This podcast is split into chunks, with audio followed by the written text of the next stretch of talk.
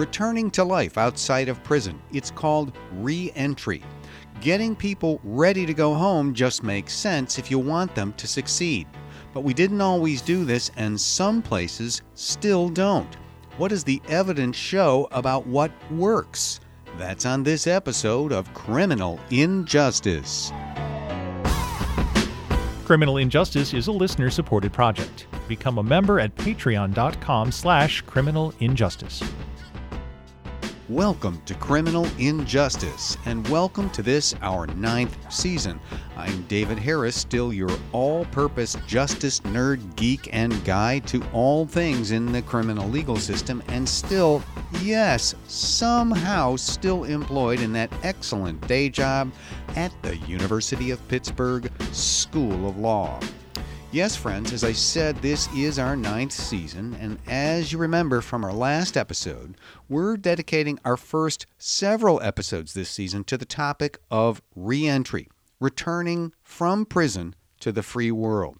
It's a topic of great consequence because, as other guests have said here, for example, Pennsylvania Secretary of Corrections John Wetzel, our guest in episode 63, the vast majority of those in prison, about 95%, will someday come home. All told, that is 600,000 Americans released into our communities every year.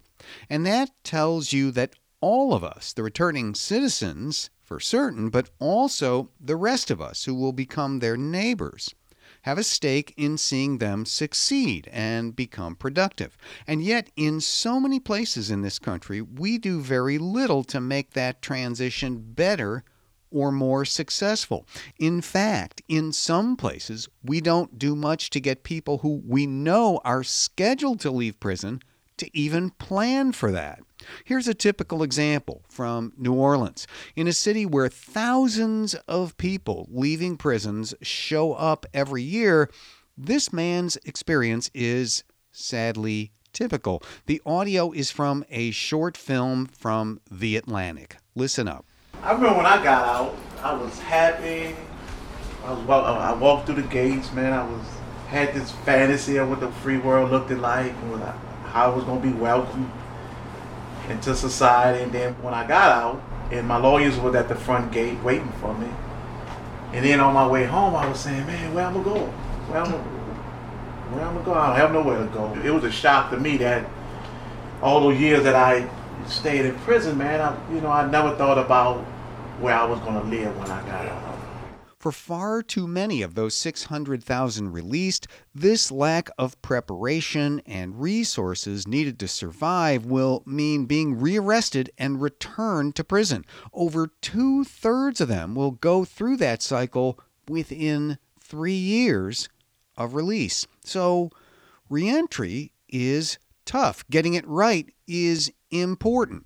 That's why we began examining this issue in our last episode, number 131, with two gentlemen who have walked that path themselves. They told us what it was like for them and for so many others, the difficulties and challenges, and most striking to me anyway, how they often ended up having to make their own way in addition to, and sometimes in spite of, the assistance they got from correctional agencies or from nonprofits set up to assist them with reentry. So, with so many coming home and such a high rate of recidivism, how can we do the best possible job of upping the odds of success? On this episode, we're going to get an essential perspective on that question. What do we know about what works to help returning citizens succeed? Are these folks getting what they need in most places? And what does success look like? Is it just not going back to prison? Our guest has been at the forefront of research on reentry ever since governments began to focus on it, and she has helped carry out some of the most fundamental research on the topic that has been done. Dr. Christy Visher is a professor of sociology and criminal justice at the University of Delaware. She is also director of the university's Center for Drug and Health Studies. Over the past three decades, her research has focused broadly on crime and justice topics, but particularly reentry. She served as a principal research associate at the Urban Institute in Washington, D.C. from 2000 to 2008, where she designed and implemented the path breaking longitudinal study of men and women released from prison called Returning Home Understanding the Challenges of Prisoner Reentry.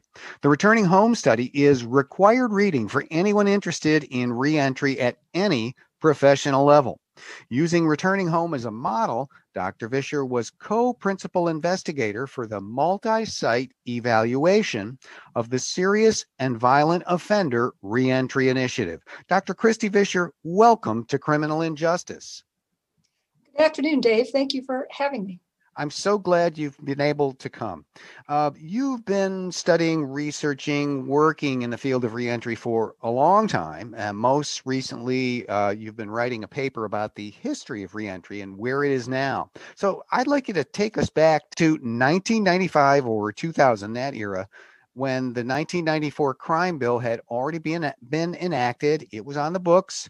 What was the national approach then to incarceration. I imagine some people listening will know, but not everybody. So, uh, hadn't it already started the mass incarceration thing?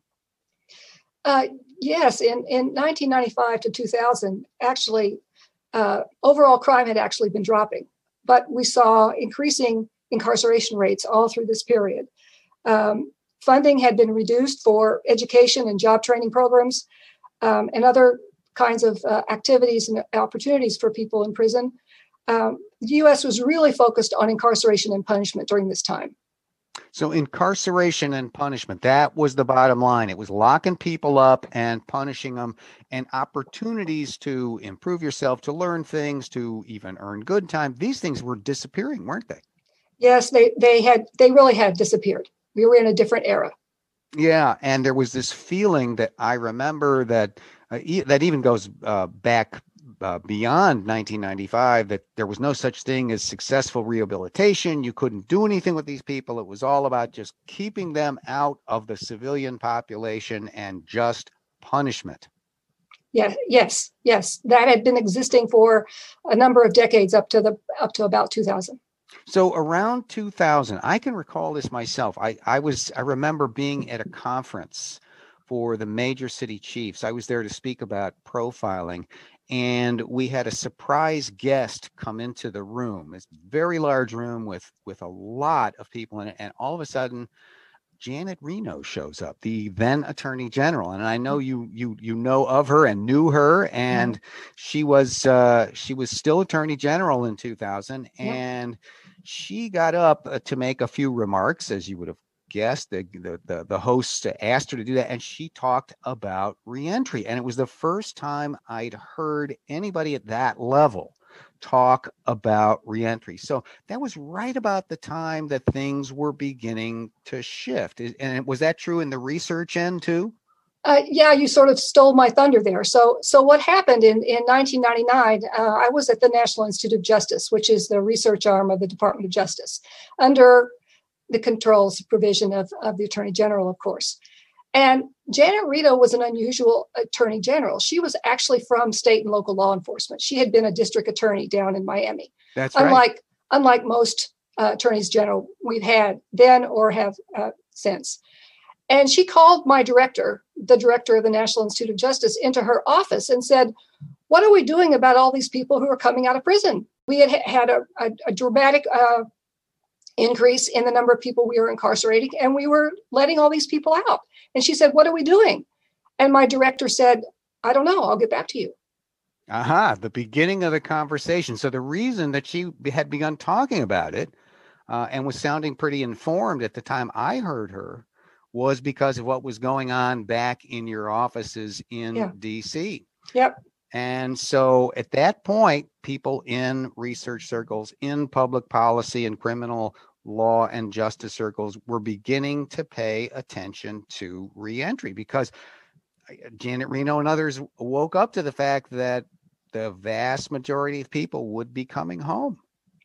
Yes, uh, Jeremy Travis, my boss and the director there, said, uh, coined a, a, a, prescient phase. They all come back. Um, yes. Indicating that 95% of the people who are incarcerated are released. Very few people actually die or, or are executed. Everyone comes back. And at that point, we had over half a million people coming out of prison, about 1,600 people a day.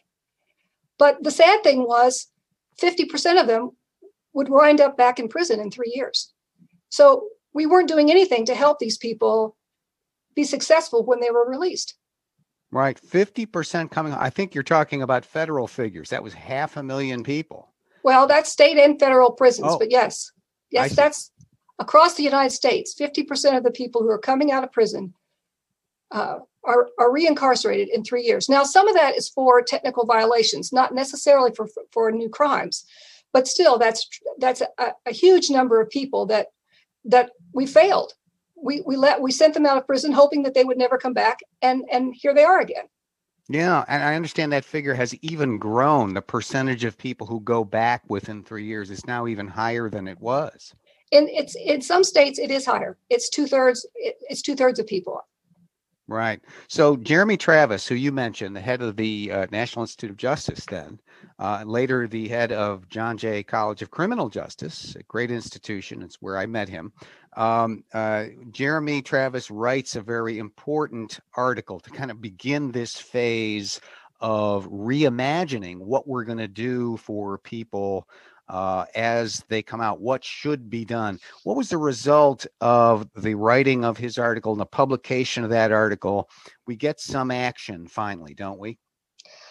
Yes. So in, in 2000, of course, the um, presidential administration changed, and Jeremy Travis was a presidential appointee. And we decided to go to the Urban Institute, which is a um, a Washington think tank that that studies social issues, you know, everything from education to employment to crime, and offers solutions. And so we went to the Urban Institute.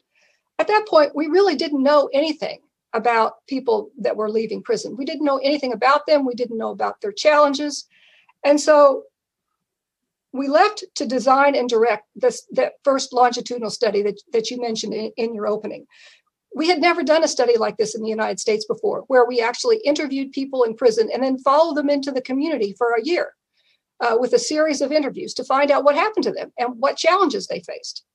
We called it Returning Home. Well named, and it had quite an impact, as I recall. It resulted in some real shifts, some real new thinking, uh, a, a beginnings of a focus on collateral consequences, uh, those things that uh, the law included things like you could not uh, have a barber's license or a cosmetologist license if you had been convicted, even losing your driver's license, things like that. Things that had not had been real barriers to successfully returning from prison and then setting up a life. Yeah, and another thing that happened um, after we got to the Urban Institute, George W. Bush was uh, president, and um, sort of unbeknownst to us, included a comment in his State of the Union address in 2004 indicating that people who are coming out of prison needed a second chance. And that led to a new stream of funding in Washington called the Second Chance Act. And the Second Chance Act actually gives money to states to help develop reentry programs, to try things out and then to, and to test them. That's been a very important funding stream in helping us identify effective re- reentry programs. So now you've got the thinking in the field turned in a new way, and you've got money coming to people who want to do the work, to institutions that can do it uh, uh, on the ground.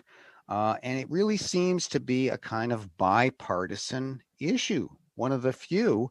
Uh, even back then, those were hard to find. Um, and uh, like you said, George W. Bush in back of it, it passes. There's uh, now there are resources. Um, And what what do we begin to see in that uh, George W. Bush administration, that era after the passage of the Second Chance Act? Well, we started seeing state involvement in developing new reentry initiatives, and governors and mayors were involved uh, at, at, high levels in developing strategies for their entire state. Uh, we also started to see a shift in public opinion away from tough on crime viewpoints to something more like, yes, I think people need some some programming to help them be successful after they're released. So we so the public uh, opinion shift also helped in terms of giving governors and mayors the ability to make changes in their state and local communities. And, then, and as you mentioned, we saw that the wide range of collateral consequences that emerged when we started really looking into this problem. And so then some of the initiatives that started emerging were things like uh, what something we call ban the box. Well, what is ban the box? Well, ban the box, if you've ever filled out an employment application, there's often a box at the bottom of the form that says, Have you ever been convicted of a felony? And of course, people who've come out of prison are all convicted of felonies. They have to check that box. And employers were tossing those applications, you know, in the trash can, We weren't even looking at those people.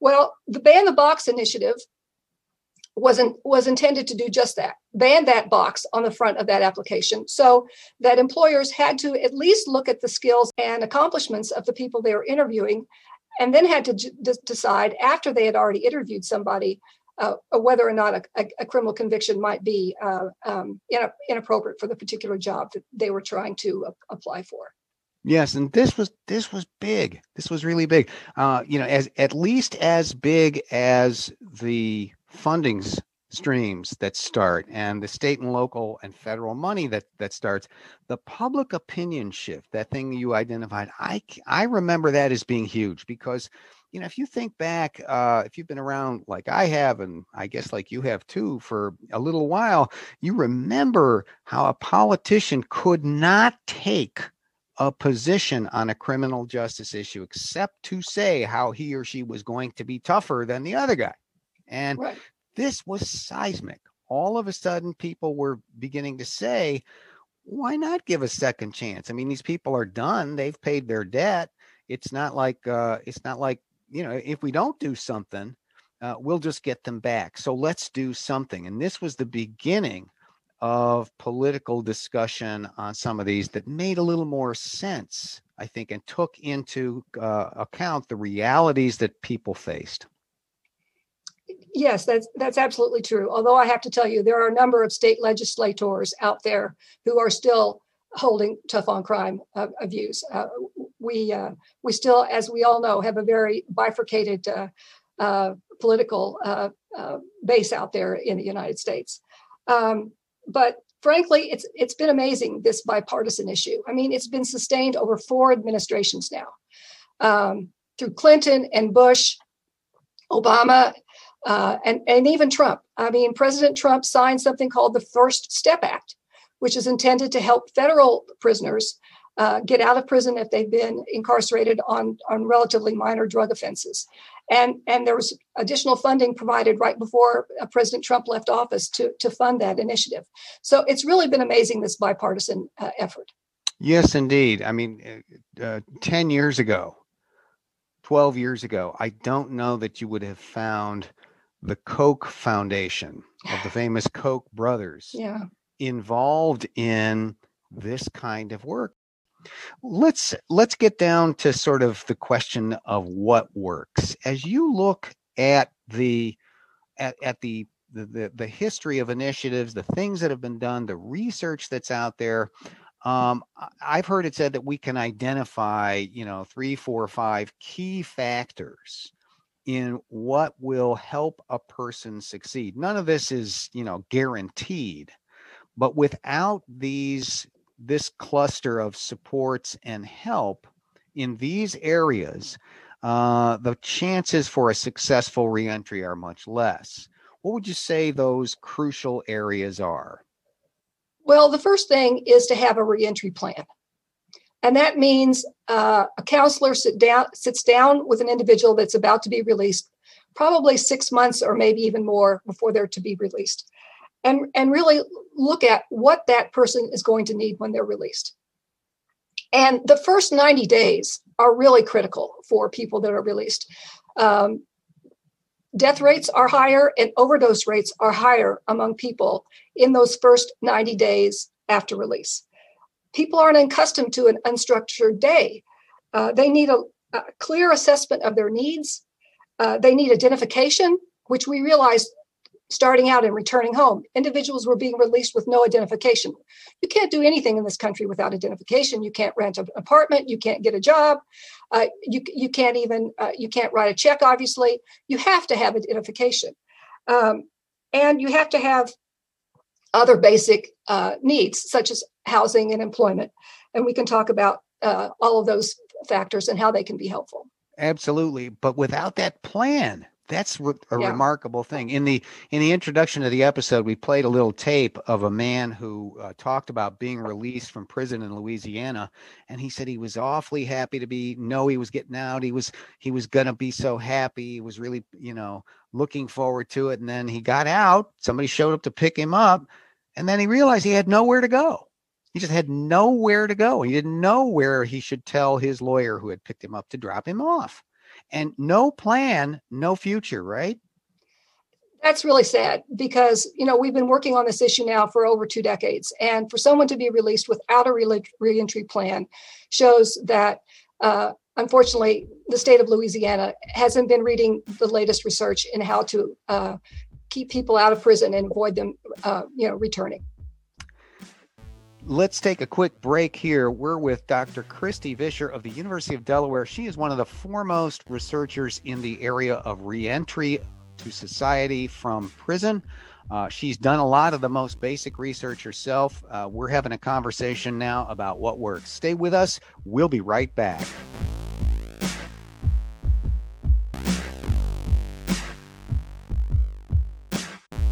Hi, welcome back. David Harris here with you on Criminal Injustice. And our guest in this episode is Dr. Christy Visher.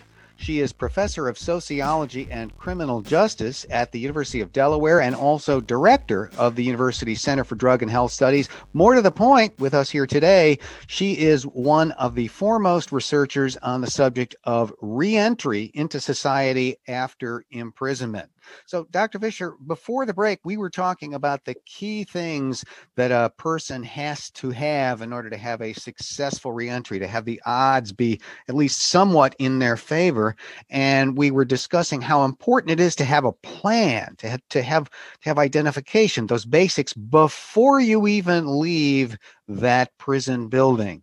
The other items we wanted to talk about are once you're out, now, in your plan, the following things should show up. And I think you were mentioning housing. That's a key element, isn't it?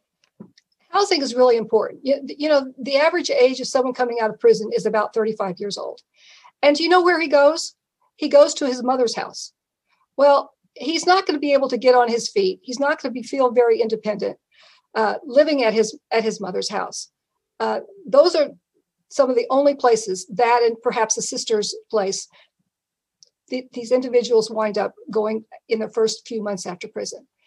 If we had a housing program where we could put individuals into a, a housing situation where they would also get some supports, that would be most helpful for them. But of course, they don't have any resources to do that. There are programs around the country that are helping, they're called Housing First where the first thing that, that you can do for someone like this is put them in a situation, perhaps in a, a, group home or in some kind of transitional housing where they can get themselves on their feet. I'm involved in a, a, program for the Veterans Administration. And one of the things that, for veterans that are leaving prison, and one of the things that project found was these men coming out of prison, they had, had never done that before. They had never lived on their own. They were scared. They were scared. They were nervous about living on their own. So there's this whole process that needs to be developed to help people uh, figure out how to live on their own and support themselves. Wow. So not even just having a roof, but being on your own because some of these folks might have gone, you know, from a family home into the military and now they're coming out of prison and they've never been on their own. Yeah. Wow, it's that basic. So now you have to if you have a roof over your head, if you have a place to be, Uh, now you got to have some employment. You got to have a way to earn the money you need to sustain yourself. What works there? So, what the research shows is that this process really needs to start in prison. You really need to start with job training and vocational training that helps people develop a skill and then link them to businesses in the community. We need this handoff from the prison to the community directly to employers and to businesses. Uh, that's the kind of process that seems to work the best. And unfortunately, not very many states are set up to do that. Texas, Texas is one that has allowed businesses and employers to come into the prison to help train individuals and then to have a job ready for them after they get out. How much would that help to know that you you're going to have a job waiting for you? Yes, I can see why that would really work. Um, and that takes an employer, I'm guessing, who's willing to take a chance on a person. Uh, they would have to, of course, know that the person would have the skills, but also be willing to take what a lot of people would consider a risk. Is it hard to recruit employers for a program like that? Uh, different states are, have have different luck with this. Um, businesses can be given incentives to hire people with criminal records that reduces their their liability or other problems that they might have um, but the, the key is to get businesses and employers involved in the training of individuals uh, during prison and then then they have a track record they have they have the skills and they're ready to go into an apprenticeship program or something like that directly from prison yeah so housing, employment with education and training, hopefully attached uh, and starting while the person is in prison, ideally. Uh, they're going to need other things too. A lot of folks come out of prison um, needing uh, um, mental health treatment, needing drug treatment, need, uh, certainly needing access to even the most basic kinds of medical care. Are there ways that states or localities are doing that? this is an area that I'm particularly interested in. I don't think we're doing enough about uh, doing a thorough assessment of physical and health needs as people are leaving prison. That should be part of that reentry plan. Is a very thorough physical and mental health uh, review to see exactly what this person needs. Uh, mental health illness among people who are incarcerated is rather high. It's higher than in the general population. So we know that's a problem. Um, one of the things that has improved in recent years is actually a result of Obamacare. People might not know that Obamacare actually, through its expansion of Medicaid, allowed single men to be eligible for Medicare. And in that way, they could get uh, substance abuse treatment. They can get get uh, access to a health healthcare provider, and so this has provided some men who are coming out of prison with more health resources than they had uh, even even a decade ago. Of course, this is only available in states that have expanded uh, Medicare. You know, in our second season, we talked to Sheriff Tom Dart of Cook County, Illinois, and he has taken on the challenge of mental health in his jail, not prison, but jail, uh, in a very robust way when he saw that the other actors in the system were not about to help him with this. And I remember him telling me that one of the most important changes in his tenure as the sheriff in Cook County, and he has responsibility for the jail, is the opening up of the ACA to single yeah. males, yeah. because that, while he had them, he would enroll them and that enrollment could stick for a while and the people could get treatment uh, and he said it improved things for individuals immensely yeah, some states are, are signing people up on Medicare while they're still incarcerated.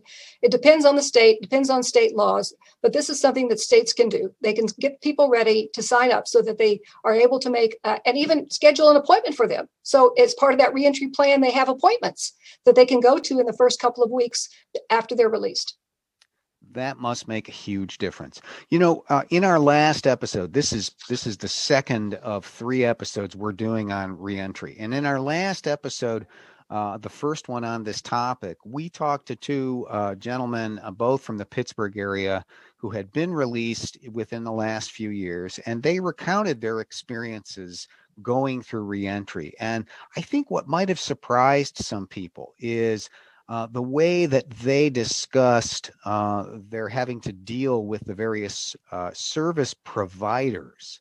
So sometimes uh, this was the parole department, which you don't think of as a service provider, but really is. Yeah. Uh, and sometimes it was the nonprofits who, that uh, provide these services in various locations. And I was so struck by the fact that they said uh, that often they had to work around the demands of these institutions to make reentry work for themselves. That ultimately it was up to them, that they would be presented, for instance, with here's a job opportunity that you must take. One of them told us. And uh, he said, "But wait a minute, I'm already I'm already making four dollars an hour more than this. I don't want this job." And the service provider said, "Well, no, you got to take it. You're in our program." I mean, is that kind of thing common? Is this something that you hear as a researcher that maybe the service providers are not as closely in touch with what those served actually need? Again, it it, it varies by state and by um, by city, by municipality. One of the things that uh, can be useful in those kinds of situations is having what we've called reentry one-stop centers where all of the services are combined in one area. So you can you can sign up for medicare if you're not already signed up. You can sign up for education or perhaps get into a job training program and make connections to employers all through one set of services all co-located. One of the things we found in a, in a study I did in Cincinnati was these men were running all over town, having to f- fill out applications for X, Y, and Z, repeating all their information, and having to deal with all these different service providers. And reentry one-stop centers can really facilitate their ability to, to be able to connect to lots of organizations at once. Well, that is such a great point because what you almost could have been listening into this conversation that I had with them because they both said that that was their exact experience. They would get instructions, go to this job fair, and they know no idea where it was, how to get there. It's all over on this side of town. Then go to this appointment. It's all the way over the other way. Two hours on a bus, things mm, like that. Yep. So if he could do it all in one place, that'd be very helpful. Yeah, but these reentry centers, of course, they've got to find funding for them and it's difficult to find funding for them. And that's one of the reasons i think they're, they're not as common in cities as they should be. Uh, either the city or the state someone's got to step up to provide some funding for them. Uh, i mean this is something we can talk about a little bit later in terms of what we might need in the future going forward but i, I do believe these reentry, reentry one-stop centers are very helpful. Well so you know, in your experience, uh, maybe you could give us an example of one or two places that you think are doing a particularly good job with the full uh, the full tapestry of issues for reentry, or even just one issue in particular. Uh, what what places would you point out? Well,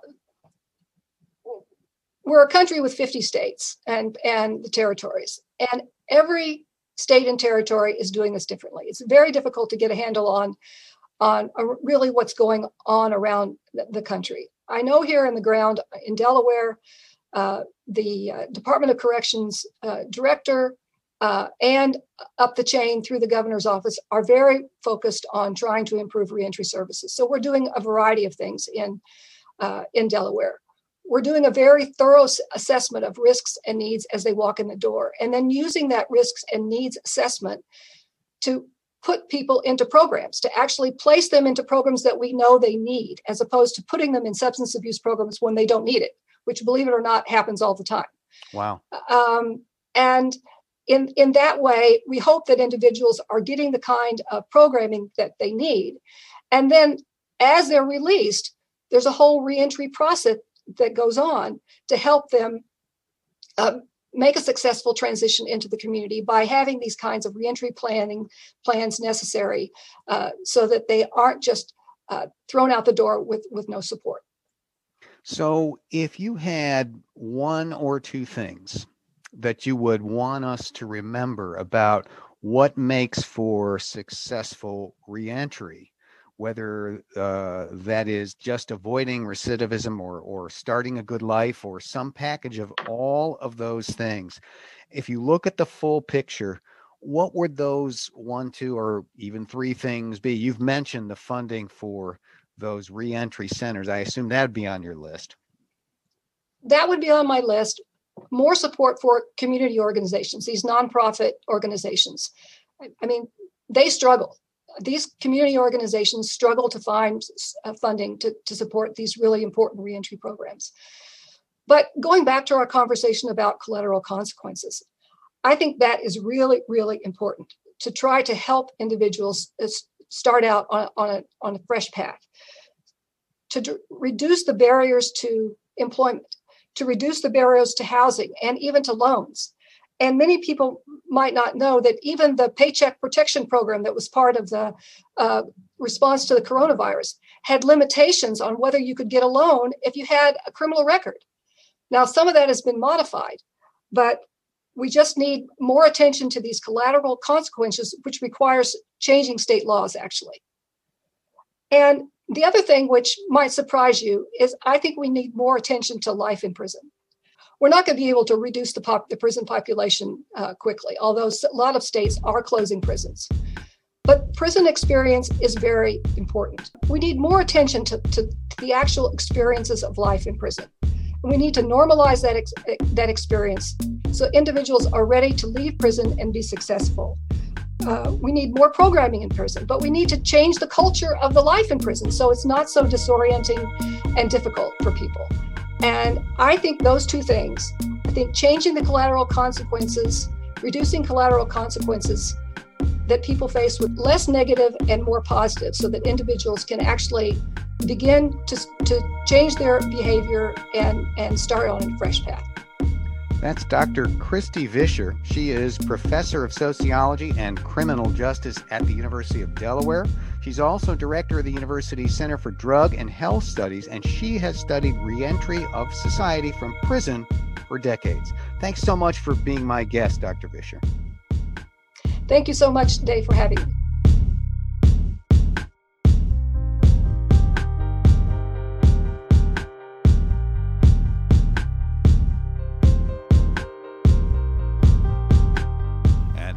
Let's wind it up as we do on every episode with another edition of Lawyers Behaving Badly. And on this edition of Lawyers Behaving Badly, with thanks to the ever trusty ABA Journal News Online and the Daily Commercial, we turn our attention to lawyer Edward Lynham of Sumter County in Florida. That's where you will find Orlando. Many of you out there use social media. It's a common way to connect, to get news, to spread your opinions, or your likes and dislikes. Well, that's all good until it's not, until you are spreading the kinds of stuff that make for, well, an edition of Lawyers Behaving Badly if you are a member of the legal profession. Who knows where it all started for Lawyer Lynham in Sumter County, Florida? It's hard to tell, but a good guess was with his own divorce case. Divorce can be terribly difficult, emotional, even wrenching for anyone. For Lawyer Lynham, it seems to have been even worse inside his head and the mistake was to let it escape from his head, through his fingers, onto his computer keyboard, and into the completely public, never really disappearing world of social media. In over 200 postings examined by investigators, Lawyer Lynham accuses numerous figures, various judges and officers of the court included, of trying to destroy his life and reputation and even of trying to kill him. According to Lynham, the judges and others are part of an enormous conspiracy, and the motivating factors and methods are wait for it Satan worship and witchcraft. Sitting judges in Sumter County, lawyer Lynham says, are addicted to narcotic drugs and are using witchcraft as a basis for their quote abominations.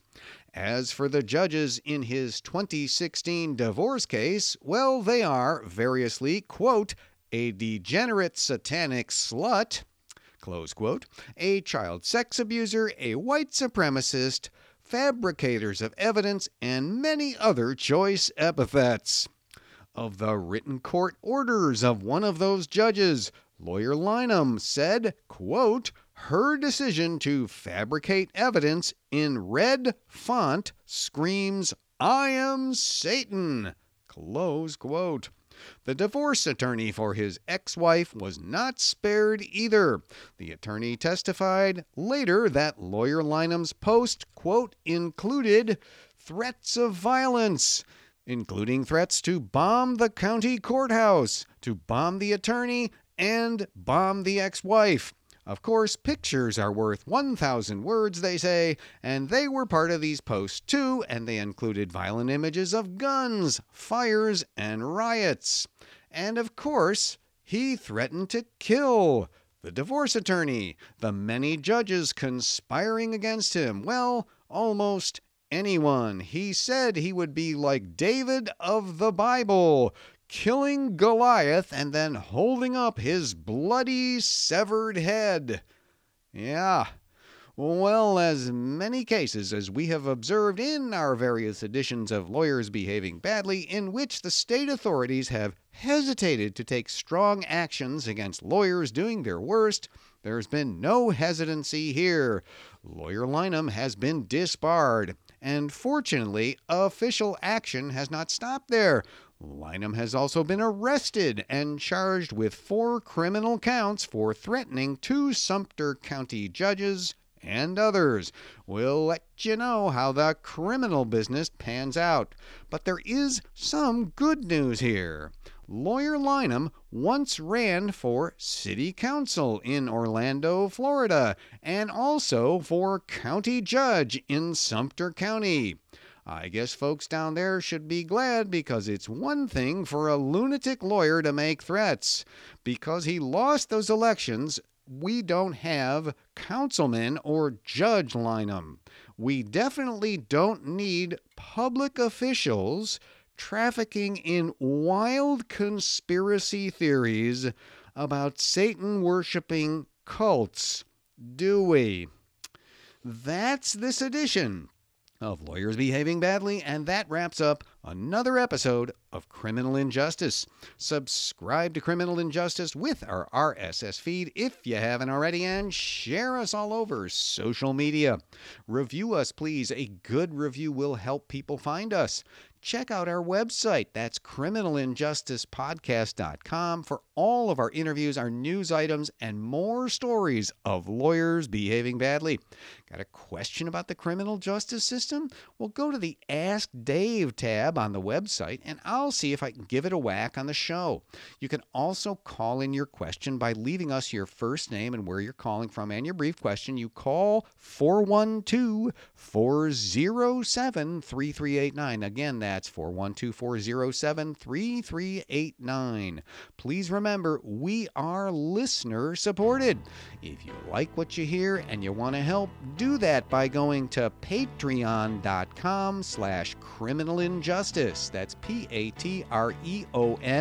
dot com slash criminal injustice, all one word. We really do appreciate it. Thank you for listening. I am David Harris, and I'll be back with you next time.